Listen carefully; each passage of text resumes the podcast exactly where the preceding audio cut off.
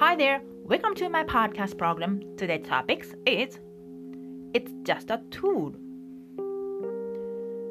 Who can open up your life? No one can do it for you. You are the boss of your life. Open up your life with a weapon in one hand. So let's get started. これは本当にあった怖いお話です。春江は 占い好きのごく普通の女性でした。温かい家庭を築くことが望み。しかし一向に結婚の機会に恵まれませんでした。ある時占い師にこう言われます。半年後に素敵な男性が現れてさらに半年後あなたは素敵な家庭を築いていますよ。喜んだ春江は確認のため他の占い師にも聞いてみます。私は1年後結婚していますか？するとその占い師たちからも同じく半年後に相手が現れ1年後には幸せな家庭を築いていますよとの答えが返ってきました。合計3名の占い師から半年後に相手が現れ1年後には結婚している。という占い結果を得た春江は大いに喜びそして決断しました。私に残された独身生活はあと半年。その半年を悔いのないように遊び尽くそう。そして春江は毎日のように自分の趣味や習い事おしゃれに邁進しました。趣味や習い事おしゃれにはお金がかかりますがあと半年しかない独身生活を謳歌するためお金に糸目をつけず日々を楽しみました。貯金がどんどん減っていきましたが1年後には結婚するし私に残された自由な時間はあと半年しかない。ということであまり気にせずお金を使いました。そして半年が経ち1年が経ち。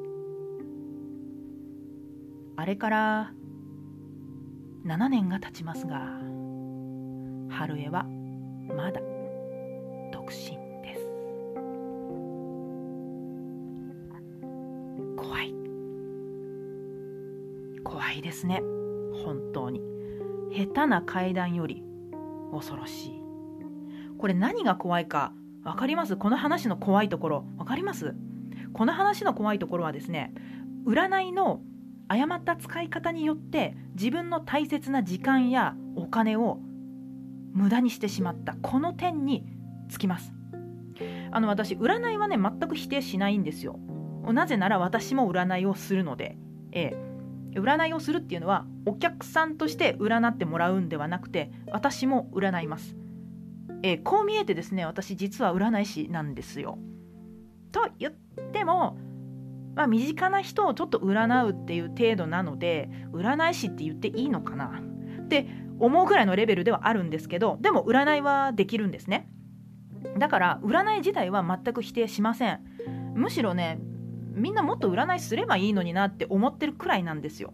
でも占いは使い方を誤ると怖いことになりますよ。この話の春江のようにね。この春江の話なんですけど実は私の友人の身に起こった本当の話本当の出来事なんですよ。まあ多少ね脚色を加えてはいるんですけども大筋は変えていません。本当にねこういうこと起こったんですよ。で最初の方あの占い師にこういうこと言われたっていうところから途中経過そして現在に至るまでの全工程を私目の当たりにしてるんですね。なのでこの占いの誤った使い方による破壊力というのは、まあ、身に染みて実感しています。世の中の多くの人は占いっていうものをね誤解してると思うんですよ。占いは当てるものでも信じるものでもなく使うものです。そう占いはね武器なんですよ。自分の人生を切り開くための武器の一つなんですよ。まあ、例えて言うならですねそうねあの傘とか包丁ですね、まあ、傘だったら雨に濡れるのを防ぐためのものだし包丁だったら、まあ、野菜とか肉とかを切るためのものじゃないですか。傘や包丁って使う人はいてもそれを信じるっていう人はいないでしょ？それと一緒なんですよね。にもかかわらず占いって聞くと未来が見えるとか未来が当たるとかそういうふうに誤解する人が多くってちょっとね怖い状況だなっていうふうに感じています。まあ、ごくまれに未来が見えるなんか本物の、ね、霊能力者みたいな人が存在するらしいんですけどとはいえ正確に未来が見えている占い師っていうのは多分存在しないんだろうなと思いますよ。まあそもそもね未来って自分で作るものなのであの当たるとか当たらないとか見えるとか見えないとかそういったもんではないんですよね。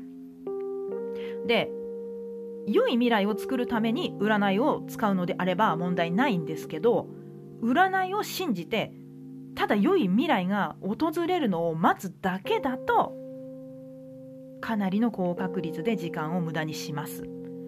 人生の時間って有限ですからね。もう残ってる時間って決まってるんですよ。もうそれ以上伸びることないんですよ。だから1秒でも無駄に使うのはもったいないです。では春江はどうすればよかったのか？ねえ春江ちゃんね。うん。まあ半年間お金を使って遊ぶのではなくて未来の旦那様に出会うために行動すればよかったと思いますね。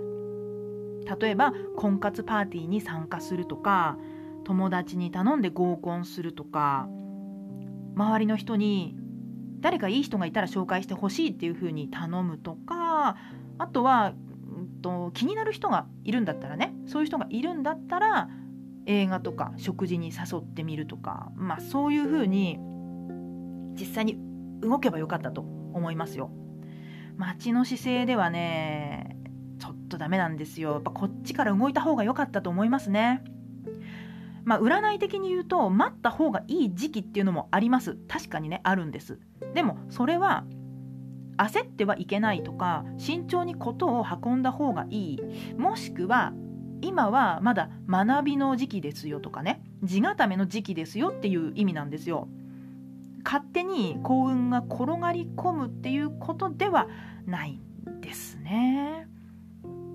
でも春江はちょっと勘違いしてしまったのかな。まあでもね3人もの占い師から同じこと言われたらやっぱ信じますよね。うんだからちょっとねこれは春江を責められないなと思うんですよただ占い師をかばう気はねないんですけど普通ね半年後に恋人ができて1年後に結婚していますなんていう風に断言はしないんですよ。まあ、この辺もね占い師にもよるので何とも言えない部分はありますあるんですけれども大抵はもう少しぼかした言い方をするんですよ。例えばですね半年後くらいにいくつか出会いがありますねとか自分が何か行動を起こしたら半年後くらいに誰かいい人が出てきそうとか、まあ、こういう感じで言うんですよね。確かに占いで結婚しそうな時期とか変化が訪れる時期を見ることは可能なんですよ。でもピンポイントでこの日この場所でこうなるっていうのはねないかなちょっとないと思います。まあ、この辺もね占いの方法によるので絶対にありませんとは断言できないんですけどでも大抵はねぼかすんですよじゃないとお客さんがね過剰に期待するしあと占い結果が外れた時トラブルになるのでやっぱりねぼかすんですよね。だから春江が頼った占い師たちは実はちゃんとぼかした言い方をしたのに春江が勝手に思い込んだだけという可能性もあります。まあねこの辺の本当のところはねちょっとよくわからないんですよね。でも春江はねまだマシな方なんですよ。ひどい人になると昔の恋人が忘れられなくってその昔の恋人相手が別の人と家庭を築いているのに占いで待っていればいつか振り向いてくれるって言われたって言っていつまでも思い続けているっていう人なんかもね稀にいたりするんですよ。こういうのはね良くないですよ。本当にね人生を棒に振ることになるんでね本当良くないと思います。占い師ってね詐欺師と変わらないと思うんですよね。両親痛まないのかな？ちょっとねこういう占い師は本当信じられないですね。